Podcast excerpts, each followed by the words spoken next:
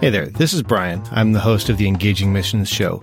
If you've found this show for the first time, I did want to take a second to let you know that this show is not currently in production. You're certainly welcome to check out all of the archives, but we don't have new episodes coming out at the moment. However, I did want to take a second to highlight one of the sponsors that sponsored the show a while ago. They're not currently sponsoring the show, but if you're looking for a place to invest in the kingdom, I'd recommend checking out Megavoice Audio Bibles. You can find them at megavoice.com or you'll find a link in the show notes. And I would encourage you to just check that out and see if maybe that's a fit for your giving. There's no compensation here or anything like that. I just wanted to highlight them. And with that, I'll get you back into the regular program.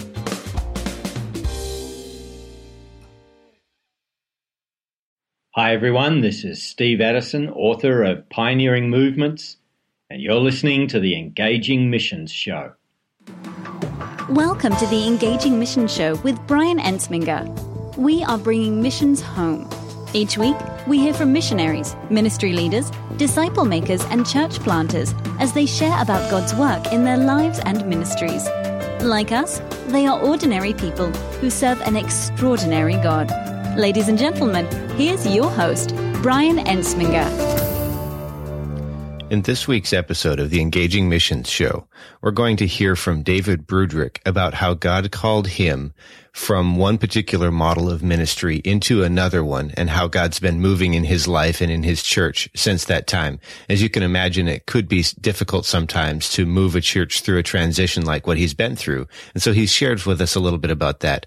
Scott McClelland of FX Missions is also going to start a new series with the leadership moment where he's going to talk about security in missions. I think that's going to be really valuable. And I also did want to mention that we are in the process of launching the leadership moment as its own podcast.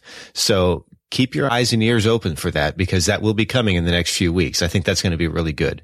With that, we're going to get into this week's interview. All right, let's get started. Today we have David Broodryk on the line. He's living in South Africa. He's involved in church planting type ministry and he's connected to people such as Troy Cooper and Sean Steckbeck, who you may remember from previous episodes of the show. And with that, David, welcome to the show. Hi, and thank you for having me. Oh, it's it's an honest pleasure to have you here. It's it, I know it's been a little bit of time coming as far as the two of us connecting, and you know I also understand that this is probably not the highest priority because you've got a ministry that God's called you to, and so I really appreciate you taking the time to do this. I've given a little tiny introduction, but most of our listeners aren't going to know a whole lot about you. So can you share with us maybe a little bit about your family and and who you are, what, it is that you do? Okay, um, my name is David uh, uh, You in Afrikaans, you'd spell it. You'd say um, Um, I live in South Africa. I'm married. I have two children. Uh, my daughter, my daughter is now out the house. she's 19, and my son is 17. And so um, they're pursuing God's call for their lives. Um, I've been in ministry for over 25 years just pursuing God, um, pursuing His call on, on my life. And since I've been married and with a family, His, His call on our lives together. And so that has led me on an, a long and interesting journey of um, what ministry means, what ministry means for me, what, what God specifically wants us to do, and what it would really take to reach people, um, what it would take to to fulfill the Great Commission. So that's that's who I am in a nutshell, and that's the journey that I've been on. Yeah. So you mentioned a little bit about this journey where God's been revealing to you what ministry is and, and what ministry is to you specifically. Would you mind sharing with us a little bit about that journey, how God's moved in your life over the years? Sure. Um, I came out of Bible college seminary and went into pastoral work and um, initially was assistant pastor and then uh, started planting churches. Uh, had a real desire to reach people to fulfill the Great Commission. And as I got involved in planting churches, I left the church that I was um, helping to pastor and started a church myself. Um, and that, that new church grew. And it was in a in a city in an area called Midrand. Um, some of your listeners might know a little bit about South Africa. So, uh, two of the big cities are called Johannesburg and Pretoria, and they really have joined. They really have merged together into one large city of about 14 million people. And I'm in the very center of that is an area called Midrand where I stay. So I'm surrounded by about 14 million people. And I moved here to this area uh, to really, I think the Lord kind of showed me movement, but I didn't really have any language for it. And so I just wanted to see a, a move of God through people, reaching people, and that to be to see that exponentially grow and expand. I had no idea how to do that. Church was my only setting, and um, so when we arrived here, we we thought we were starting a movement, but we really started a church. Mm. And after a couple of years, we looked around and we were we were basically on the same path of, as every other church around us. And that's not a bad path. Um, it just wasn't the path that God had us on. And so I, I remember the one morning, it was a Sunday morning. I woke up and um, turned to my wife and, and I said to her, honey, something's very, very wrong. And she said to me, what's wrong, David? What's wrong? And I uttered words that today I'm ashamed of, but that's, that's what I said that morning. I said, I hate church and I'm the pastor. Mm. And so something's wrong. you know, something yeah. isn't right. I, I knew enough to know that this was a problem. And uh, so I went off to church that morning, the church that we'd started. Um, it was three or four years old, uh, pushing on a hundred people. We were growing. We were looking at land and buildings and all that, all that stuff. And I went to church that morning and I remember preaching but I don't remember what I said because as I was speaking to the people, in my mind, I, I kind of went up into the sky and I looked down on the city. Just in my imagination, I looked down in the city that I was standing in the middle of. At that stage, it was 10 million people and I was surrounded by 10 million people. And I asked myself a question that I'd never asked myself in my life. And the question that I asked myself was, is what I'm doing right now ever going to significantly impact the lives of 10 million people? And the answer was no. I, I knew that um, I could grow a church successfully. I knew I could get to, you know, 2,000 people, 4,000 people, 10,000 people, even 50,000 people. But it would still not impact 10 million people. And uh, I asked myself something I'd never asked. I said, what would it take to reach the lives, to significantly impact 10 million people? And that question fundamentally changed my life. Um, hmm. up until that point, I'd been asking, um, how can I grow my church? And for the first time, I asked myself, how can I reach my city?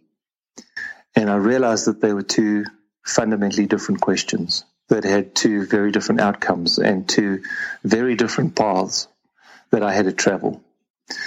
And so I, I came back home and um, I booked leave. I said to my wife, I said, something is stirring deeply in me. I don't know what's happening. Um, I'm confused.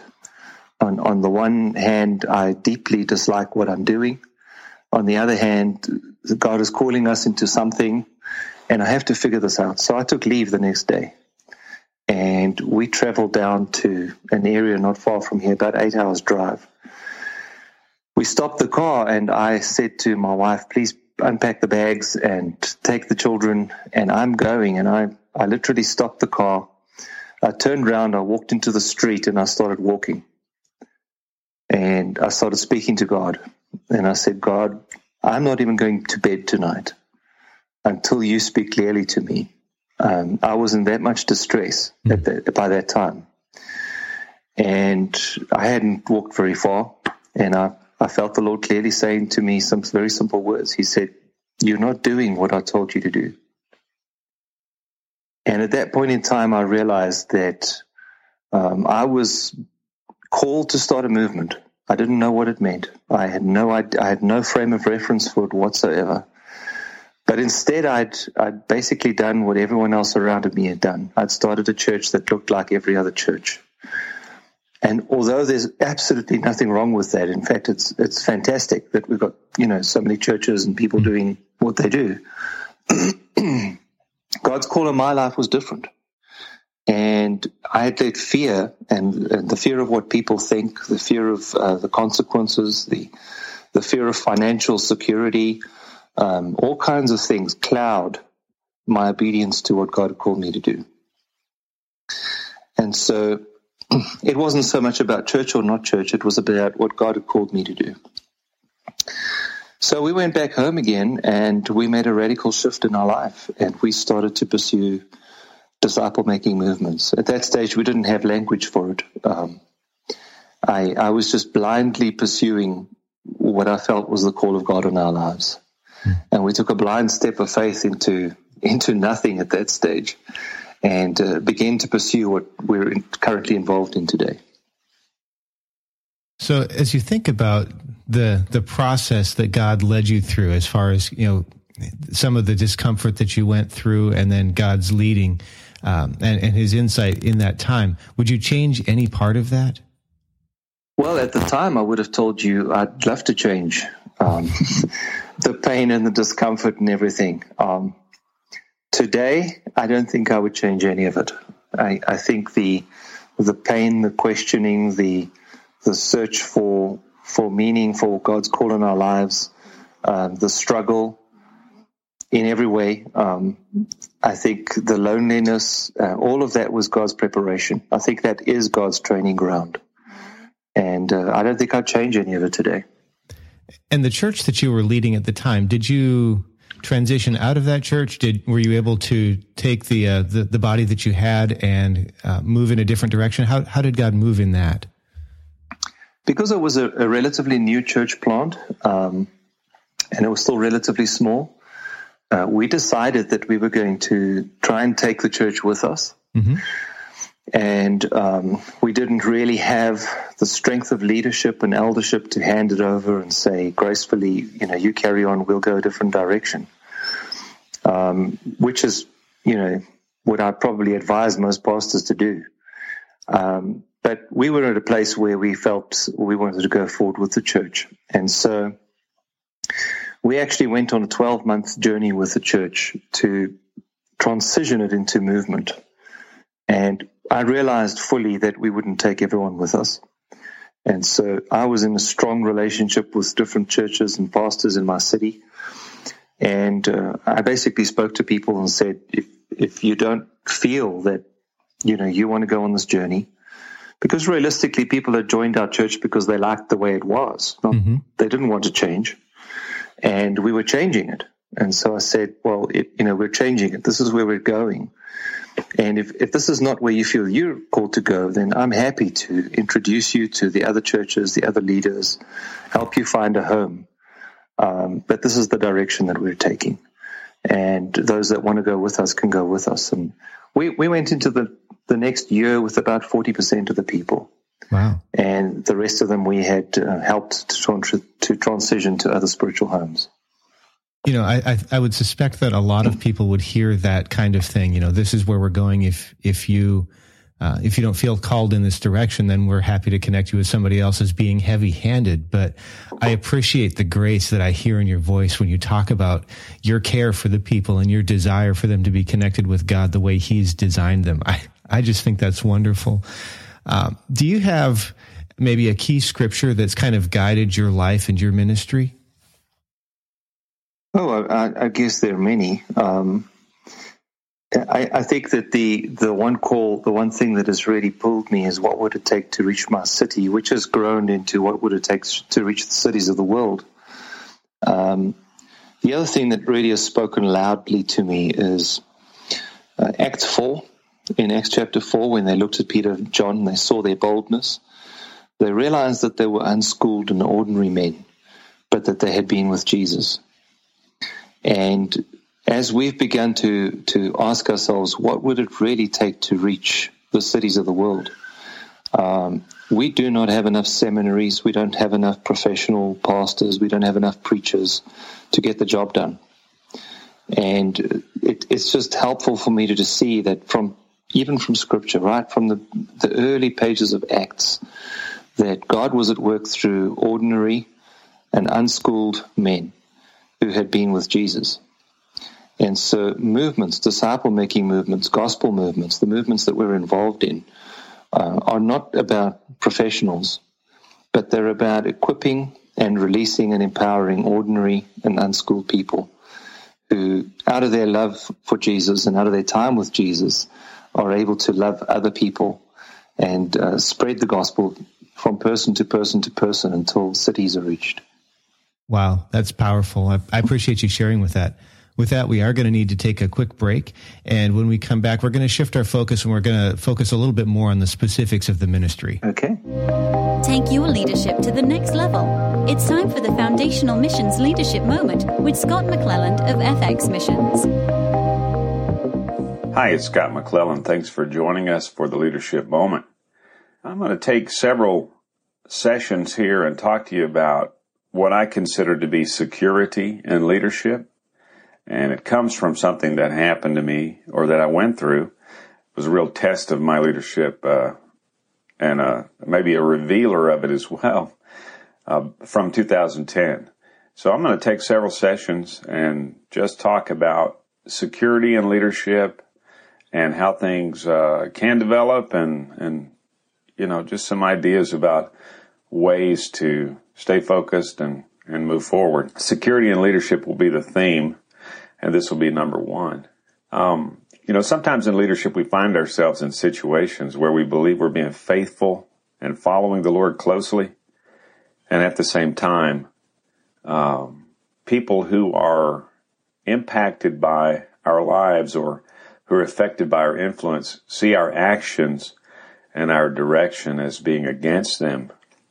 Not only generally speaking, but sometimes very directly against them. Um, I think we got to be careful at that point not to congratulate ourselves or, as the Bible says, wrestle with flesh and blood.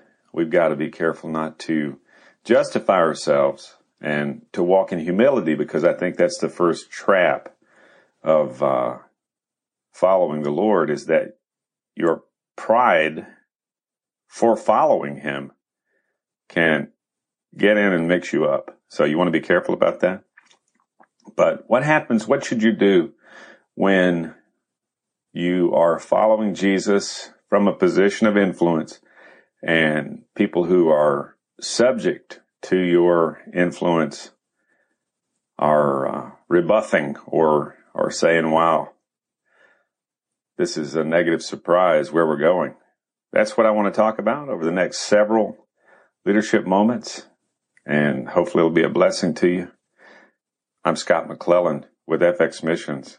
If you'd like to contact me or us, please do so at fxmissions.com on most social media outlets. Thanks for joining us. Keep an eye out for the ones coming and have a good one. This leadership moment was produced in partnership with Engaging Missions. Have your leadership question answered by contacting Scott at scott at fxmissions.com Visit FX Missions to learn more about how you can grow your leadership and engage in missions. Visit engagingmissions.com for encouragement, insight, and resources from missionaries, ministry leaders, and church planters. All right, we're back with David Broodryk. We just heard uh, some amazing stories about how God's moved in his life, about how God took him from one type of ministry and then transitioned him and walked him with such grace toward the people that were in the church as they shifted their direction. He also shared a little bit about from Acts 4 about how God used unschooled men and and the the need for people who are able to share the gospel and so with that, David, I'd like to kind of shift our focus toward the ministry. Would you share a little bit more about how God is using unschooled people to accomplish his will? Yes, well, um, as we got into this journey, um, I realized that that's what we needed to do. We needed to train ordinary people. And um, that it, actually, we're all ordinary. and uh, the world is pretty flat. Uh, and there are some things that just make us very common to each other.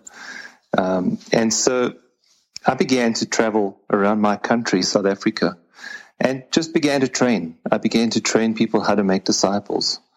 the the scripture that impacted me at that stage was was Matthew 18, the Great Commission. Sorry, Matthew 28, verses 18 to 20. And uh, Jesus says, "Go." And I, I began to sit with people and say, "What does that mean?" I mean, what does "go" mean? Hmm. And are we going? Are we are we are we responding to this? Are we being obedient to this? And and if not, why not? And by the way, you're not accountable to me for the answer. You're accountable to Jesus for the answer. And so, what does it mean? What does it mean to you? I know what it means to me, but what does it mean to you? And make disciples. And so, what does that mean? Uh, what is it? What is a disciple? What does it mean to make disciples? What does it mean to you? Are you are you doing it?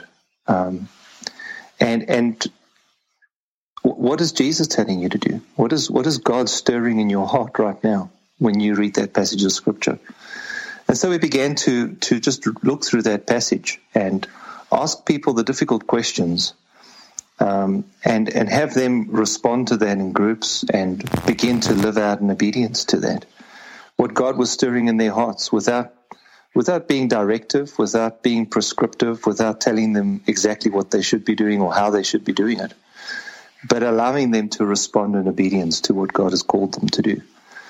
And so I, I literally booked a couple of airplane tickets, flew to places around the country where I didn't know anybody, um, found people, started having these discussions, and mobilizing. Uh, in the beginning stages, mobilizing Christians to be obedient to the Great Commission, just ordinary people. And that's how we started what we're doing today. Wow, that's that's great. And you know, those are really challenging questions. Do you have, as you point people toward the Great Commission, and you ask them, you know, what, how do you see God moving in this? Do you have any other scriptures or foundations that you use to help people make decisions that are actually led by God rather than just by you know desires or fears or things like that? Well, I, we've we've got lots of scriptures. I mean, our basic process is. Our basic process is scripture only rather than scripture based. Okay. So uh, a lot of training is scripture based. In other words, they they if when you read it, somebody has written a ton of material, and they say these are the scriptures that show you that what I've written is based on scripture. Um, our training is scripture only, which means that I don't come to you with materials I've written. I come to you with the scripture. And I'll ask you a couple of questions around the scripture itself. And the basic questions are what does the scripture mean? Sorry, what does the scripture say? What does the scripture mean? And if this is true, uh, what do you what do you plan to do about it? And then who do you plan to share what you're learning? And those are the basic passages, um, those are the basic questions we ask around any passage that we share with people. And we let people respond in groups in obedience to the scripture itself. And we found that the word of God is living and active and powerful and sharper than a two-edged sword and accomplishes way more than all the training materials and books that I ever wrote in my life. I, I took most of them and burned them, to be honest. mm. So as as you think about the the ministry that you have and the people that you're training, a lot of these are as we would call them, unschooled people. Do you, are there any specific challenges that come with working with people who are so new to the faith or so new to Scripture? To be honest, my biggest challenges are with um, trained leaders. Uh-huh. Um, my biggest challenges are with Christians that have very set paradigms and understandings that uh, often have been trained in a knowledge based Christianity rather than obedience based Christianity, um, that have been trained in a, a system of Christianity that teaches people to almost disobey by um, giving people knowledge over and over and over, more and more and more knowledge, without ever asking the difficult question, what do you intend to do about this? How, how does this really apply to your life? And, and really discipling people at a heart level and helping them to apply Christianity to their lives. And so I think some of our biggest challenges are people that have a lot of knowledge but no application. Uh, there we see a lot of resistance. But really with, with ordinary people, with unschooled people, and even people that don't know Jesus yet, we see an incredible amount of receptivity and people that are hungry and willing to learn and uh, grow and change and implement and follow Jesus in very practical ways. So our greatest challenge comes with, um, and it sounds terrible to say this. I, I hate saying it, but it's the truth. Uh, our biggest problem is with Christians. Oh, I, I wouldn't disagree. I wouldn't disagree. I've actually heard that from uh, another guest that had been on the show, and my question to him specifically was, "So that means that I'm probably not your ideal person. I was raised in the church. I went to a, a Bible-based school. I'm, you know, I, I would be a challenge. Have you found any keys to helping people overcome these years of a different paradigm?" I, I think that um, we we don't change through knowledge. We don't change through um, training. We don't change through teaching. We don't dare I say it. We usually don't even change through preaching. Mm. Um, we change when we wrestle with things in communities and look at each other honestly and um, transparently, and we we truly at a heart level say, uh, "Is this something that is applied in my life? Is it not?"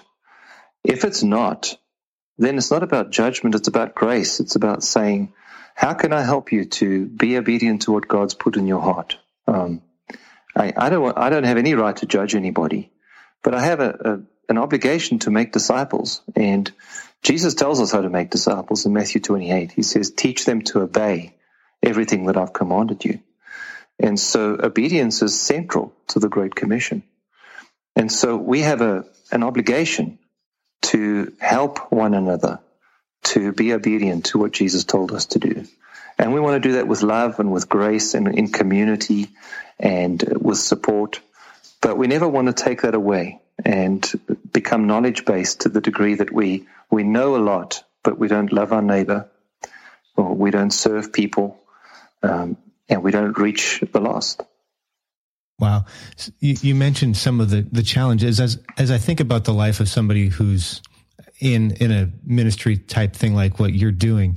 It seems like sometimes there could be also discouragement. Have you found anything that encourages or strengthens you in those times? Just keep on going on.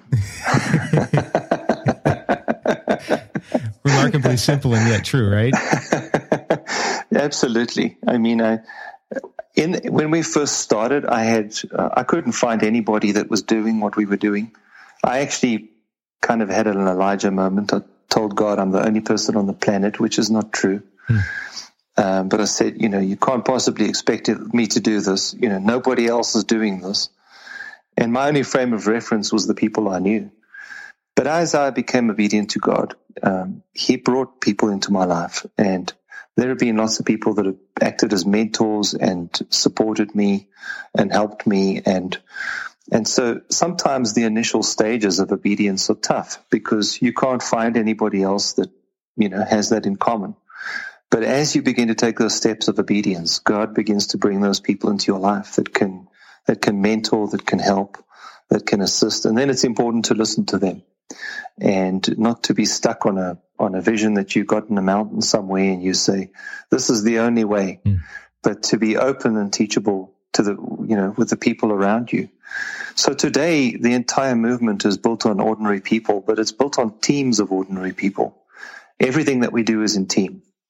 And we, we refuse to build around individuals. We refuse to um, have isolated groups of people that are, you know, just doing things alone because we feel that it's extremely important that we um, learn together, that we build supportive environments for people, and that as we get people to to put into practice what Jesus told them, that there is support around them, that, that there's a supportive environment around them. And so everything that we do today is in team. I'm in a team. I'm accountable to teams. Teams speak into my life. Uh, we have uh, strong mentoring lines that run through the entire movement, through the entire work. So there is probably a deeper level of leadership than I ever had um, in the type of church circle that I was involved in before. Wow, that's that's really great. I, I, appreciate you sharing that. With that, we are going to need to take a quick break, and then when we come back, we're going to shift our focus one last time more toward uh, the listener and some resources that you might have available. Here's a taste of what's coming up on the Engaging Missions Show. all I could do was say, okay, God, I can do it with my mouth. Please help my heart and mind to follow suit because I'm not feeling it. If you're, if I'm going by my emotions here, I certainly do not want to forgive. And I, there's just nothing in me, not even a speck. And so every time it would come up in my mind, it's like, no, I've forgiven them. Jesus, I've forgiven them in your name. It's in your hands. I just plead the blood over it. And that's how it would continuously be. And believe it or not, I would find myself at the three month mark usually, because it would come up often, the hurt, because the hurt comes back up. Uh, the person might still be treating you badly. And uh, by the three month mark, usually my heart is so broken for them. I'm crying and praying for them, just like God said, pray for your enemies. I'm crying and praying for them that they will be able to experience God um, because they're not realizing the hurt that they're causing others. If you enjoyed that, you won't want to miss a single episode of the Engaging Mission Show. Subscribe in iTunes or Stitcher to have it delivered automatically. Visit engagingmissions.com slash subscribe. That's engagingmissions.com slash subscribe. Okay, we're back with David Broodryk if if you missed the last part of the interview, you'll definitely want to go back and hear what he shared about some of the uh, the ways that God's moved in his life and ministry, and the strength of a leadership that he team that he's gotten uh, built because of the specific way that they've approached their ministry. Now, David, I know that most of the people who are connected to this show are living in the United States or in in North America, and they're they care deeply about missions and ministry but they feel called into the marketplace. Sometimes in that situation it can start to feel like what we do really doesn't matter. What would you share with somebody who is in the marketplace and starting to wonder does what i do really matter for the kingdom? I, I would say that every single one of us is surrounded by people that um, we have a major influence with. I say to everybody in the movement you're surrounded by people that will never meet me and even if they listen to a sermon by me or they download an audio interview by me, it's not going to impact their life as much as your life because you're directly connected to them. So I think the first thing that every single one of us has an obligation to do uh, is basically what Paul says to live by the Spirit. Uh, it's to, to live out the life of Christ on a daily basis with the people around us. But I think that at the same time, we have an obligation to share Jesus with them. The way that we do that is we don't um, force people to try and share a brief packaged um, kind of a marketing presentation of the gospel. Um, but we say to people, you should be growing, you should be learning, God should be working in your life. And what we challenge people to do is to share what God is doing in their lives at any point in time. That's the first point of sharing. And the easiest way to do that is with a question um, or with a statement that really creates curiosity. So just looking at somebody and saying, you know, something has really changed in my life recently. And then going silent. Or saying, you know, I've really learned something powerful that has changed me recently. And then going silent. And just dropping that statement invite the person to say, So, what has happened or what has learned? And then you can say, Well, I'm so glad you asked, and you can share with them and don't, don't push the gospel at them. Rather, share what God is doing in your life. That's what's attractive. That is our own testimony. And so, uh, living the life of Christ uh, in the workplace, in the marketplace, on a day to day basis uh, is absolutely critical. I think that's the fundamental place where the gospel really expands. We tend to think it's in our crusades and our rallies and our churches, but the gospel really spreads in the marketplace where it's life on life and people that are living the life of Christ in on a daily basis and, and shining him to the people around them. What would you share with somebody who's realizing that the world is changing and that the people who surround them are no longer people just from their own culture, but are from a broad base of other cultures? I'd say that's a that's a global phenomena. It's uh, in every city around the world is becoming cosmopolitan. Uh, people are moving around like never before. Um, obviously, that is being helped along by all kinds of uh, political shifts. Um, there are, there's violence and and refugee things happening. It's, and this is a global scale. It's happening all around us. I think when Jesus tells the story of the Good Samaritan, we often miss the fact that he's talking, he's telling a story that crosses cultures. Hmm. He, he's telling a story of, of uh, or to a Jewish audience about a Samaritan person.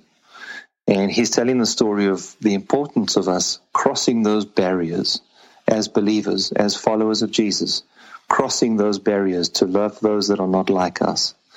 And so I think it's extremely important. And this often gets clouded by the politics. Um, in South Africa, there's enormous tension around race right now. Mm.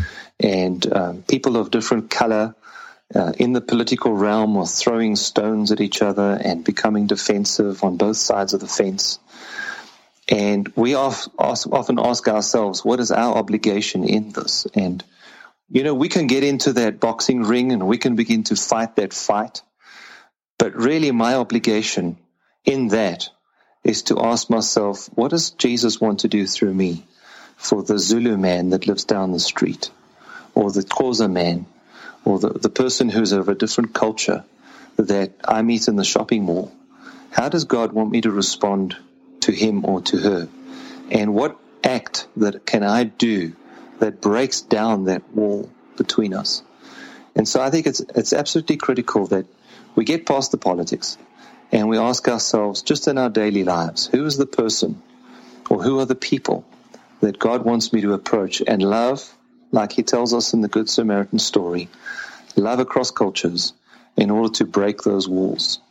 And I think in a in a culture like North America and in some ways South Africa, where that still has a large Christian influence, if every believer did that, we would change the climate um, of that nation. You mentioned reaching out to somebody of another culture, somebody who's near you.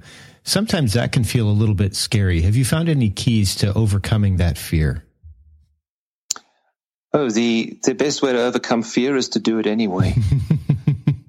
you know, I don't know if you've ever bungee jumped, but if you stand at the top of that bridge or mountain um, and you're not scared and there isn't some fear, then you probably have something wrong with you. Um, fear is just, it, it's just, that's what, it's natural. Um, and, and we just look for opportunities. Just look for opportunities. Um, I, one of the favorite things I like to do is stand in a shopping mall line.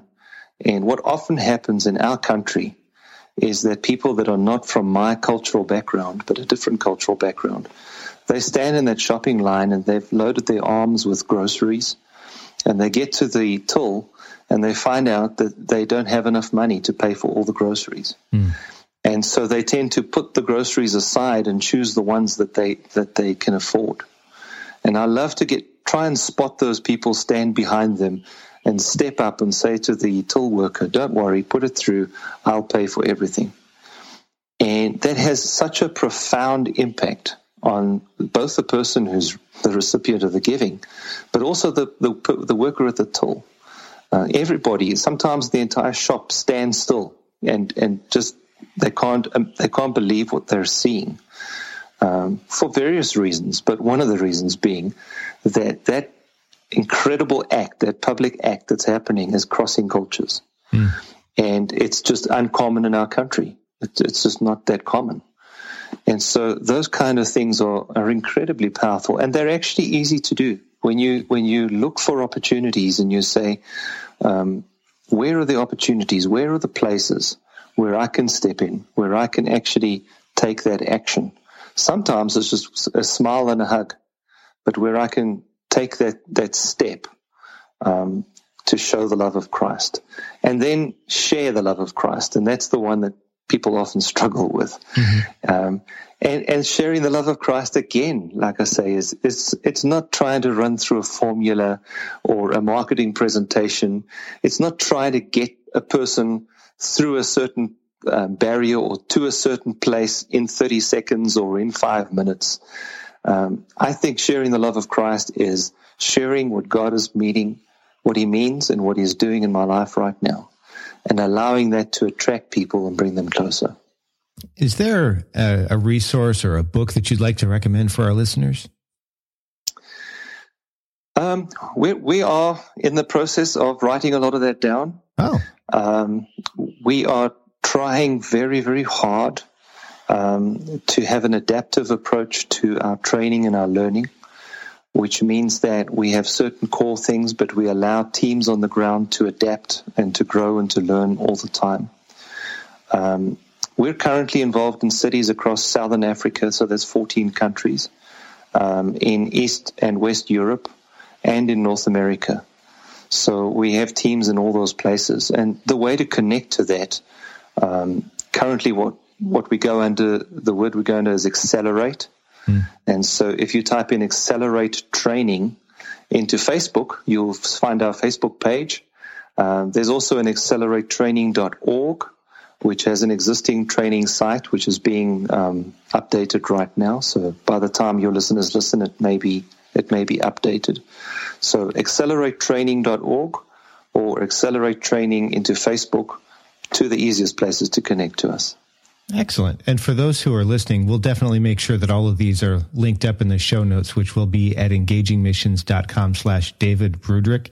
Now, David, we're just about done. Would you mind sharing with us maybe one last piece of advice or guidance and a way for people to connect with you? Then we'll say goodbye. I, I would say anybody who wants to um, step forward and say, I, I, I, want to do something with my life, um, we have these enormous barriers in our mind. And somehow we've professionalized Christianity and made it unreachable. Uh, I want to say to you that my oldest disciple maker is uh, 98 years old, that my youngest disciple maker is eight years old. Hmm that um, I have an eight year old girl who is leading and discipling her friends in a park in a in an area that is known for gang violence and um, just a whole bunch of terrible things, drugs and violence and all kinds of things. If an eight year old girl can do it, then all of us can do it. and it's not difficult. Um, it's just a matter of being obedient and sharing the love of Christ and sharing you know the words of Christ, the scripture, with people. It's not forcing things on people, but asking them very simply, if this is what Jesus said, how could you live this out? And what are the implications for your life? And if somebody wants to connect with you, is acceleratetraining.org the best place for them to connect? That would be the best place. That has links directly to my personal um, laptop and the Facebook page as well. Excellent. Well, David, thank you so much for being with us today. I really appreciate it. This has been wonderful. It's a pleasure. Thank you so much for having me. Thanks for listening to the Engaging Mission Show. You can find more great content like this, along with show notes, by visiting engagingmissions.com or by subscribing to the show in iTunes or Stitcher. If you enjoyed the show, please leave us an honest rating and review in iTunes Audio editing was provided by Jeff Butterworth of Sound Paradigm Studio. Thanks so much for joining us. We'll be back next week. Thanks for listening to the Engaging Mission Show. You can find more great content like this, along with show notes, by visiting engagingmissions.com or by subscribing to the show in iTunes or Stitcher. If you enjoyed the show, please leave us an honest rating and review in iTunes Audio editing was provided by Jeff Butterworth of Sound Paradigm Studio. Thanks so much for joining us. We'll be back next week.